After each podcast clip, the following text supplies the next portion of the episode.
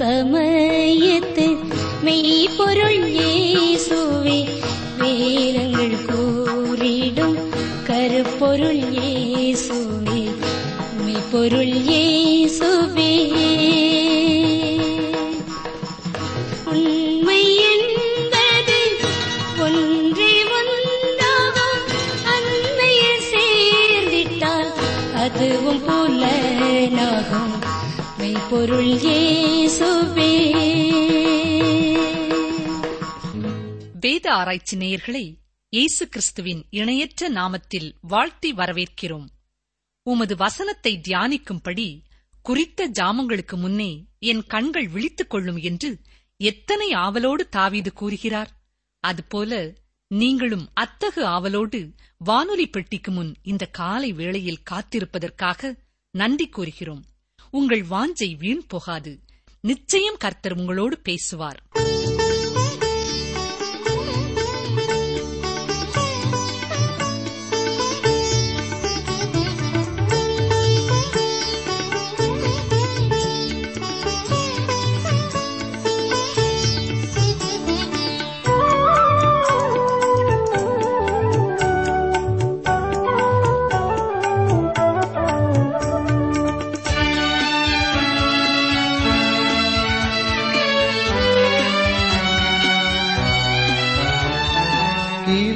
புரிந்தனையாய் நீ பரனே, கிருபை புரிந்தனையாய் நீதம், கிருபை புரிந்தனையாய் நீ பரனே, கிருபை புரிந்தனையாய், கிருபை புரிந்தனையாய் நீ பரனே, கிருபை புரிந்தனையாய் நீதம், கிருபை புரிந்தனையாய் நீ பரனே, கிருபை புரிந்தனையாய்.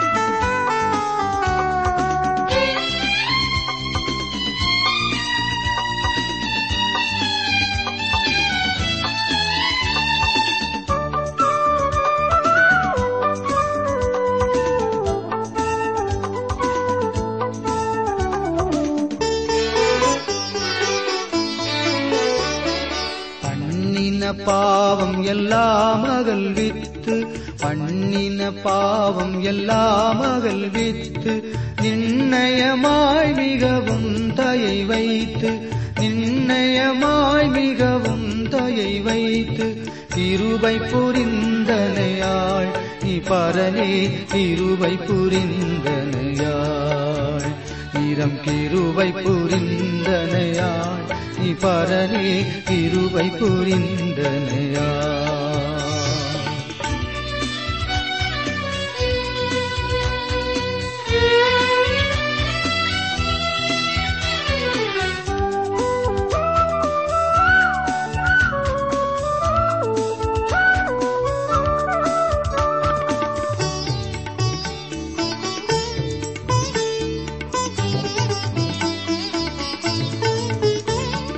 தந்திரவான் கடியின் திரை மீட்டு, தந்திரவான் கடியின் திரை மீட்டு, எந்தை மகிழ்துண்டன் அன்பு பாராட்டு, எந்தை மகிழ்துண்டன் அன்பு பாராட்டு, கிருபை புரிந்தனையாய் நீ பரனே, கிருபை புரிந்தனையாய் இதம், கிருபை புரிந்தனையாய் நீ பரனே, கிருபை புரிந்தனையாய்.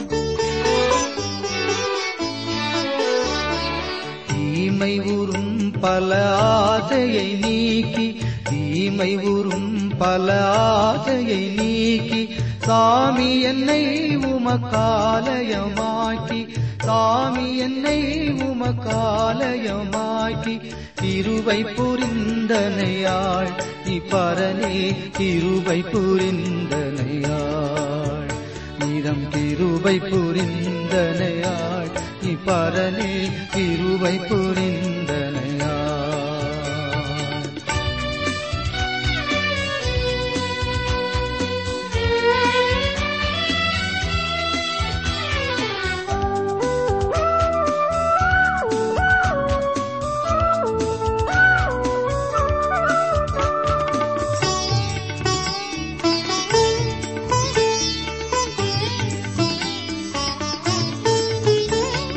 தொல்வினையால் வரும் சாபம் ஒழித்து, தொல்வினையால் வரும் சாபம் ஒழித்து, நல்வினையே சைத்திராணி அழித்து, நல்வினையே சைத்திராணி அழித்து, திருவை புரிந்தனையாள் நீ பரனே, திருவை புரிந்தனையாள், இடம் திருவை புரிந்தனையாள் நீ பரனே, திருவை புரிந்தனையாள், திருவை புரிந்தனையாள் நீ பரனே, திருவை புரிந்தனையாள், இடம் திருவை புரிந்தனையாள் நீ பரனே, திருவை புரிந்தனையாள்.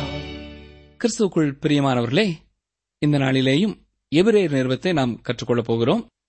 எபிரேயர் நிருபம் முதலாம் அதிகாரம் மூன்றாம் வசனத்தின் ஒரு பகுதியை முதலாவது நாம் மீண்டுமாக சிந்தித்து, தொடர்ந்து எபிரேயர் முதலாம் அதிகாரம் நான்காம் வசனம் முதல் ஏழாம் வசனம் வரை இன்று கற்றுக்கொள்வோம். வாசிக்கிறேன். எபிரேயர் ஒன்று மூன்று. இவர் அவருடைய மகிமையின் பிரகாசமும் அவருடைய தன்மையின் சொரூபமுமாயிருந்து சர்வத்தையும் தம்முடைய வல்லமையுள்ள வசனத்தினாலே தாங்குகிறவராய் தம்மாலே தாமே நம்முடைய பாவங்களை நீக்கும் சுத்திகரிப்பை உண்டு பண்ணி உன்னதத்திலுள்ள மகத்துவமானவருடைய வலது பார்சத்திலே உட்கார்ந்தார். இங்கே வலது பார்சத்திலே உட்கார்ந்தார் என்று பார்க்கிறோம். இந்த உட்கார்ந்தார் என்பதனாலே அவர் களைப்புற்றதினாலே உட்கார்ந்தார் என்பது அல்ல, அல்லது ஒன்றும் செய்யாமல் அமர்ந்திருக்கிறார் என்பதும் பொருள் அல்ல. அதாவது மீட்பின் பணி முடிந்ததும் அவர் உட்கார்ந்தார். ஏனென்றால் மீட்பின் பணி நிறைவேற்றி முடிக்கப்பட்டுவிட்டது. சிருஷ்டிப்பின் ஏழாவது நாளும் இதைத்தான் குறிக்கிறது. தேவன் ஏழாம் நாளிலே ஓய்ந்திருந்தார். அவர் அதிகமாக பணி செய்து களைப்புற்றதினாலேதான் ஓய்ந்திருந்தார் என்பதல்ல. இந்த பூமியை சிருஷ்டிக்க தேவன் கடுமையான முயற்சிகள் எதுவும் செய்யவில்லை. பூமியில் உள்ள அனைத்தும் சிருஷ்டித்து முடிக்கப்பட்டு விட்டதால் அவர் ஓய்ந்திருந்தார். மேலும் அவர் சிருஷ்டிக்க வேண்டியவைகள் ஒன்றும் இல்லை. இயேசுவின் மீட்பின் பணி முடிந்துவிட்டபடியால் அவர் உட்கார்ந்தார். இயேசு கிறிஸ்து தனது மீட்பின் பணியை நிறைவேற்றி முடித்துவிட்டார். கொலோசேயர் இரண்டாம் அதிகாரம் ஒன்பதாம் பத்தாம் வசனங்களை சற்றே கவனியுங்கள். ஏனென்றால் தேவத்துவத்தின் பரிபூரணமெல்லாம் சரீர பிரகாரமாக அவருக்குள் வாசமாயிருக்கிறது.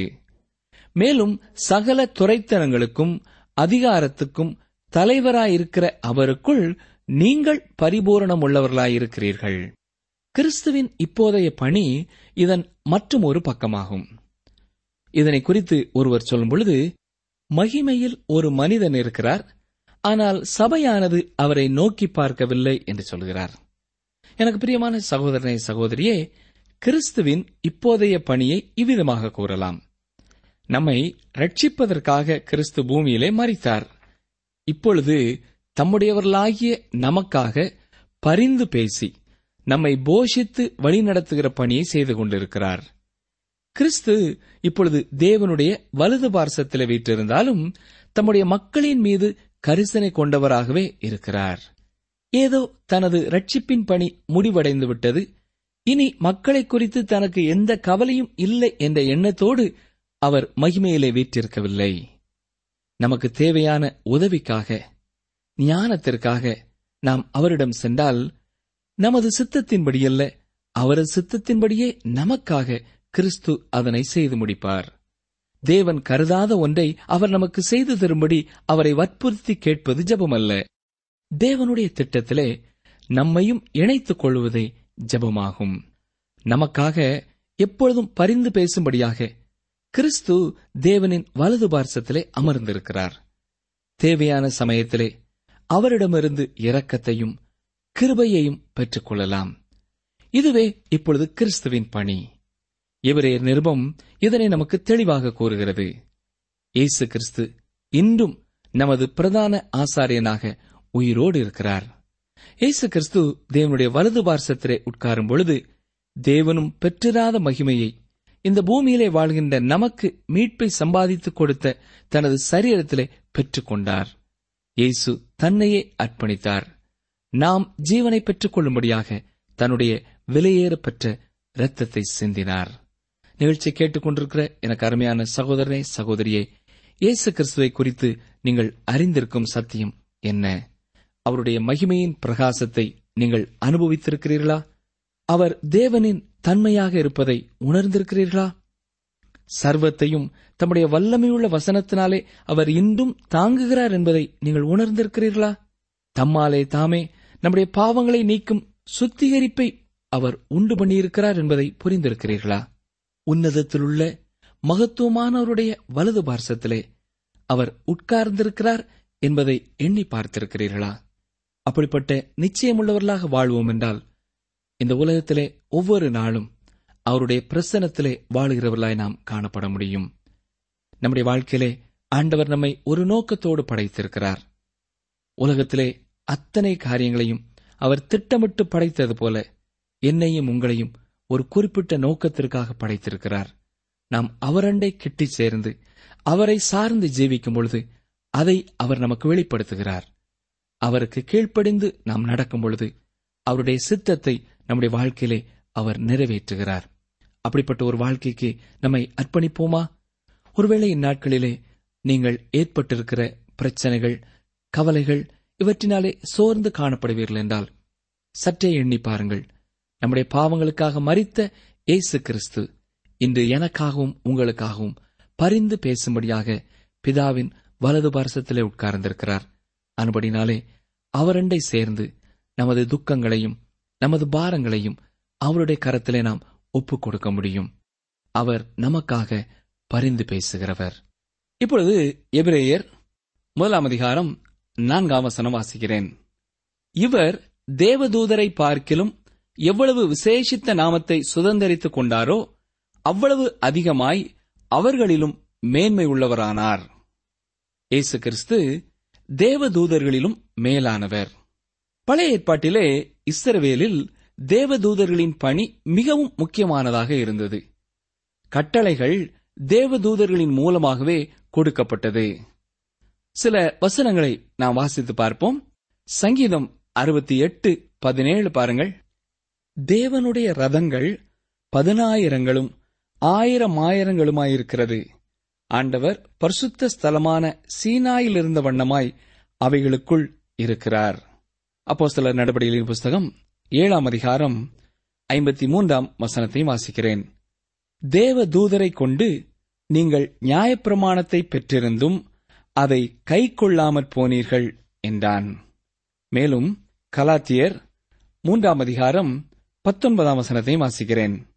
அப்படியானால் நியாயப்பிரமாணத்தின் நோக்கம் என்ன? வாக்குத்தத்தத்தை பெற்ற சந்ததி வருமளவும் அது அக்கிரமங்களின் நிமித்தமாக கூட்டப்பட்டு தேவ தூதரை கொண்டு மத்தியஸ்தன் கையிலே கட்டளையிடப்பட்டது. இந்த வசனங்களையெல்லாம் நாம் பார்க்கும் பொழுது தேவ தூதர்கள் முக்கியமானவர்களாக குறிக்கப்பட்டிருக்கிறார்கள் என்பதை நாம் புரிந்து கொள்ள முடிகிறது. கேருவின்கள் தங்கள் செட்டைகளை உயர வெறித்து தங்கள் செட்டைகளால் கிருபாசனத்தை மூடுகிறவைகளாகவும் தகடால் அடிக்கப்பட்ட பொன்னினாலே செய்யப்பட்டவைகளாய் இருந்தது. அது மட்டுமல்ல, ஆசரிப்பு கூடாரத்திலே இருந்த மெல்லிய தொங்கலிலே இந்த கேருபீன்களின் உருவமானது துணியிலே நெய்யப்பட்டதாகவும் இருந்தது என்று பார்க்கிறோம். ஏசாயா கேருபீன்களை பற்றிய ஒரு தரிசனத்தை காண்கிறதை ஏசாயா தீர்க்கதரிசியின் புஸ்தகம் ஆறாம் அதிகாரத்திலே வாசிக்கிறோம். கவனியுங்கள், ஏசாயா ஆறாம் அதிகாரம். உசியா ராஜா மரணமடைந்த வருஷத்தில் ஆண்டவர் உயரமும் உன்னதமுமான சிங்காசனத்தின் மேல் வீற்றிருக்க கண்டேன். அவருடைய வஸ்திர தொங்கலால் தேவாலயம் நிறைந்திருந்தது. சேராபீன்கள் அவருக்கு மேலாக நின்றார்கள். அவர்களில் ஒவ்வொருவனுக்கும் அவ்வாறு செட்டைகள் இருந்தன. அவனவன் இரண்டு செட்டைகளால் தன் தன் முகத்தை மூடி, இரண்டு செட்டைகளால் தன் தன் கால்களை மூடி, இரண்டு செட்டைகளால் பறந்து ஒருவரையொருவர் நோக்கி, சேனைகளின் கர்த்தர் பரிசுத்தர், பரிசுத்தர், பரிசுத்தர், பூமி அனைத்தும் அவருடைய மகிமையால் நிறைந்திருக்கிறது என்று கூப்பிட்டு சொன்னார்கள். வசனங்கள் ஆறு ஏழு பாருங்கள். அப்பொழுது சேராபீன்களில் ஒருவன் பலிபீடத்திலிருந்து தன் கையிலே பிடித்த குரட்டால் ஒரு நெருப்பு தழலை எடுத்து என்னிடத்தில் பறந்து வந்து, அதனால் என் வாயை தொட்டு, இதோ இது உன் உதடுகளை தொட்டதினால் உன் அக்கிரமம் நீங்கி உன் பாவம் நிவிர்த்தியானது என்றான். எனவே தேவதூதர்களுக்கு மிக பொறுப்பான பணிவிடைகளையும் ஆண்டவர் கொடுத்தார் என்று நாம் வாசிக்கிறோம். பிரியமான சகோதரனே, சகோதரியே, சபை எடுத்துக் கொள்ளப்பட்ட பின்பு தேவதூதர்கள் நியாய தீர்ப்பு செய்யும் பணியிலேயும் ஈடுபடுவார்கள் என்று வெளிப்படுத்தின விசேஷம் கூறுகிறது. தேவதூதர்களின் பணி சபையோடு தொடர்புடையது அல்ல. சிலர் ஒவ்வொருவருக்கும் பாதுகாக்கும் ஒரு தேவதூதன் வேண்டும் என்று கூறுவார்கள். அருமையான சகோதரனே, சகோதரியே, நீங்கள் தேவனுடைய பிள்ளையாக இருக்கிறீர்களா? நீங்கள் தேவனுடைய பிள்ளையாக அவருடைய பரிசுத்த ஆவியானவர் உங்களிலே வாசம் செய்வார் என்றால் மூன்றாவதாக ஒரு தேவதூதன் அவசியமில்லை.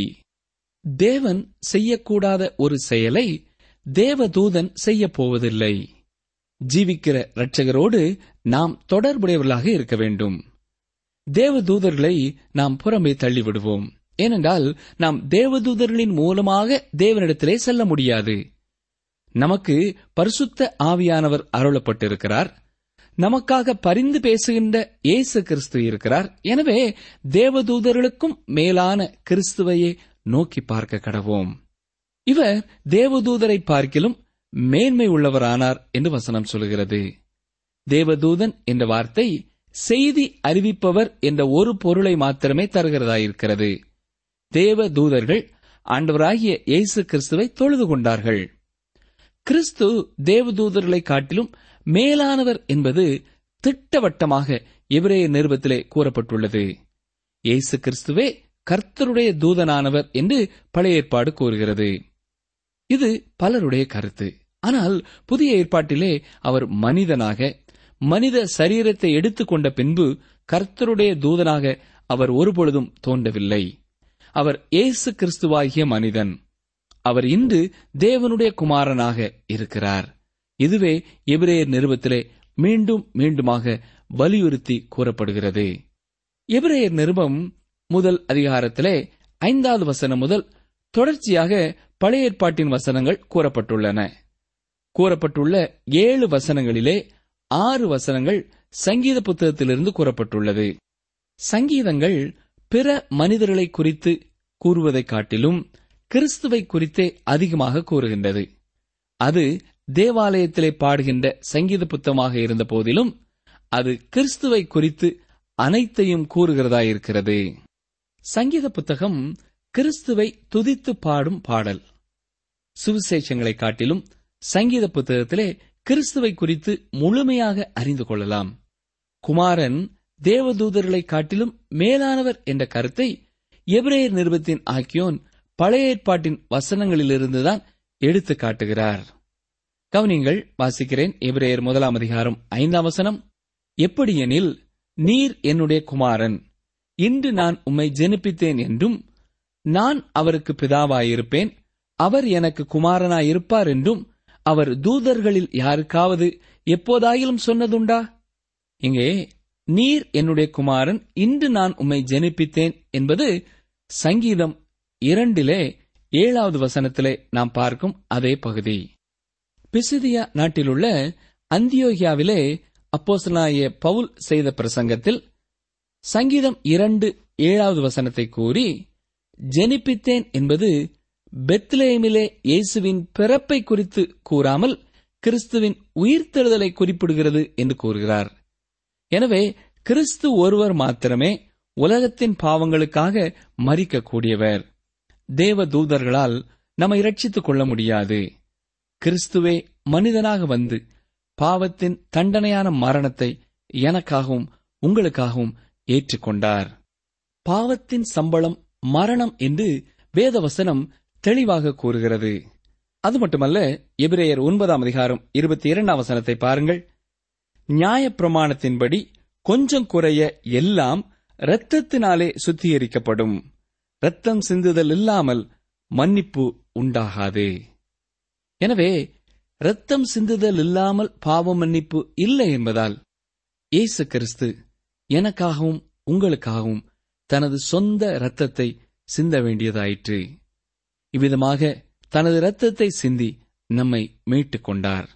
அவர் குமாரன் ஆனபடியினால் பின்பு மரித்தோரிலிருந்து உயிரோடு எழுந்தார், மரித்தோரிலிருந்து ஜெனிப்பிக்கப்பட்டார் என்பதுதான் இந்த கருத்து. எபிரேயர் முதலாம் அதிகாரம் ஐந்தாம் வசனத்தின் அடுத்த பகுதியிலே, நான் அவருக்கு பிதாவாயிருப்பேன், அவர் எனக்கு குமாரனாயிருப்பார் என்று பார்க்கிறோம். இந்த வசனமும் பழைய ஏற்பாட்டிலே ரெண்டு சாமுவேலின் புத்தகத்திலிருந்து கூறப்பட்ட வசனமாகும். இது தேவன் தாவீதுடன் செய்த உடன்படிக்கையிலே தாவீதிற்கு கொடுத்த ஒரு வாக்குத்தத்தமாகும். வாசிக்கிறேன். உன் நாட்கள் நிறைவேறி நீ உன் பிதாக்களோட நித்திரை பண்ணும்போது நான் உனக்கு பின்பு உன் கற்ப பிறப்பாகிய உன் சந்ததியை எழும்ப பண்ணி அவன் ராஜ்யத்தை நிலைப்படுத்துவேன். அவன் என் நாமத்திற்கென்று ஒரு ஆலயத்தை கட்டுவான். அவன் ராஜ்யபாரத்தின் சிங்காசனத்தை என்றென்றைக்கும் நிலைக்க பண்ணுவேன். நான் அவனுக்கு பிதாவாயிருப்பேன், அவன் எனக்கு குமாரனாயிருப்பான் என்று ரெண்டு சாமுவேல் ஏழாம் அதிகாரம் பன்னிரண்டு முதல் பதினான்கு வரை உள்ள வசனங்களிலே நாம் வாசிக்கிறோம். சிலர் இது தாவீதின் குமாரனாகிய சாலமோனை குறிக்கிறது என்று கூறுகிறார்கள். கர்த்தர் தாவீதிற்கு கொடுத்த இந்த வாக்குத்தத்தம் ஆண்டவராகிய இயேசு கிறிஸ்துவையே குறிக்கிறது என்று எபிரேயர் முதலாம் அதிகாரம் ஐந்தாம் வசனம் தெளிவாக தெரிவிக்கிறது. கிறிஸ்து ஒருவர் மாத்திரமே இதன் நிறைவேறுதலாக இருக்கிறார். இப்பொழுது எபிரேயர் முதலாம் அதிகாரம் ஆறாம் வசனத்திற்கு வருவோம். வாசிக்கிறேன். மேலும் தமது முதற் பேரானவரை உலகத்தில் பிரவேசிக்க செய்த போது தேவதூதர் யாவரும் அவரை தொழுது கொள்ள கடவர்கள் என்றார். இந்த வசனத்தை சற்றே மாற்றி அமைத்தால், மேலும் தமது முதற் பேரானவரை உலகத்தில் பிரவேசிக்க செய்து தேவதூதர் யாவரும் அவரை தொழுது கொள்ள கடவர்கள் என்றார் என்று நாம் வாசிக்கலாம். இந்த வசனம் சங்கீதம் தொன்னூற்று ஏழு ஏழாவது வசனத்தையும் உபாமம் முப்பத்தி இரண்டு நாற்பத்தி மூன்றாவது வசனத்தையும் மேற்கோளாக கூறப்பட்டுள்ளது.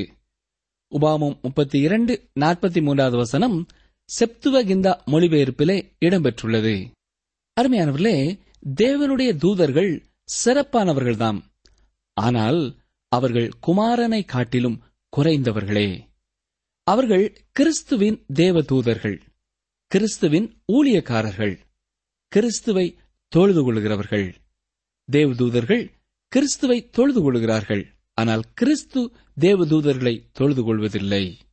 இப்பொழுது எபிரேயர் முதலாம் அதிகாரம் ஏழாம் வசனத்திற்கு வருவோம். தேவதூதரை குறித்தோ தம்முடைய தூதர்களை காற்றுகளாகவும் தம்முடைய ஊழியக்காரரை அக்கினி ஜுவாலைகளாகவும் செய்கிறார் என்று சொல்லியிருக்கிறது. இந்த வசனம் சங்கீதம் நூற்று நான்கு நான்காவது வசனமாக வருகிறது. தேவதூதர்கள் ஆண்டவரை சேர்ந்தவர்கள். தேவதூதர்கள் ஆண்டவரை பணிந்து கொண்டு அவருக்கு பணிவிடை செய்கிறவர்கள்.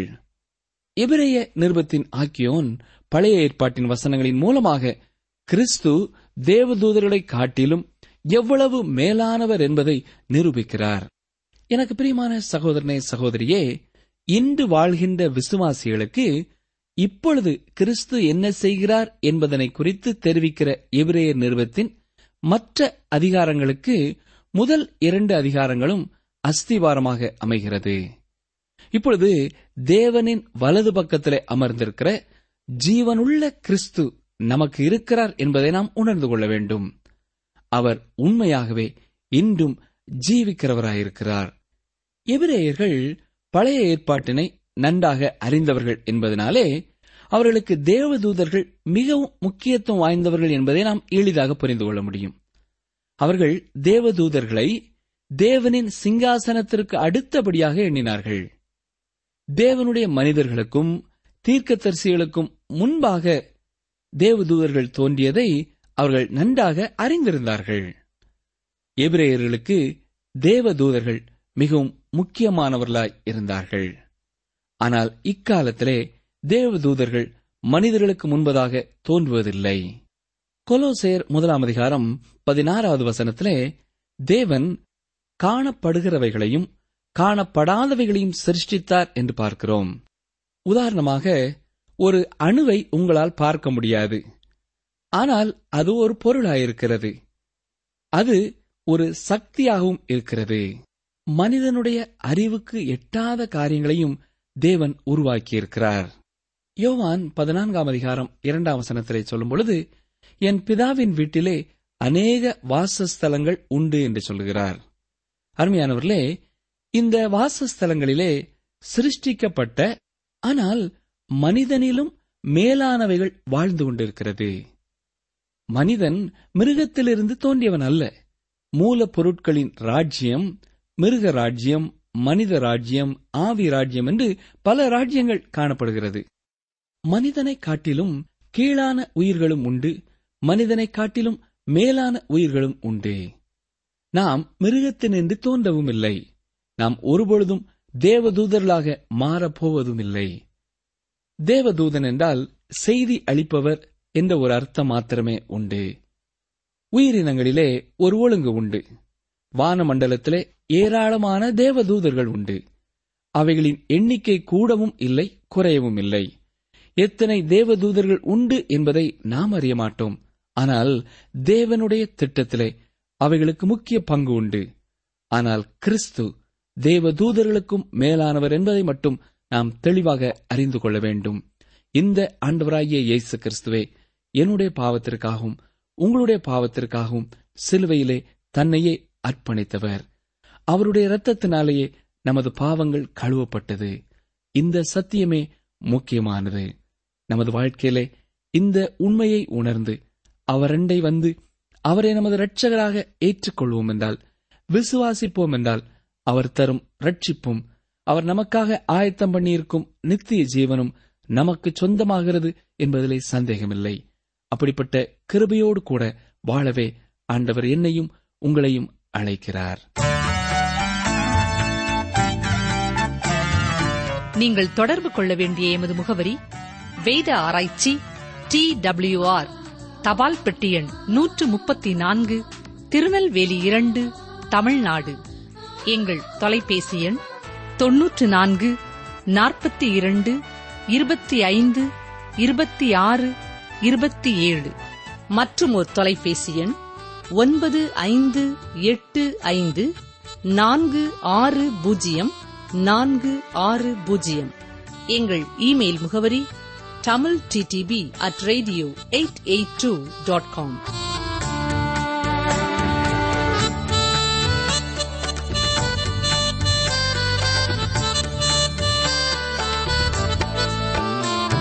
உங்களை துன்பப்படுத்துகிறவர்களை ஆசீர்வதியுங்கள், ஆசீர்வதிக்க வேண்டியதை அன்றி சபியாதிருங்கள். ரோமர் பனிரெண்டு பதினான்கு.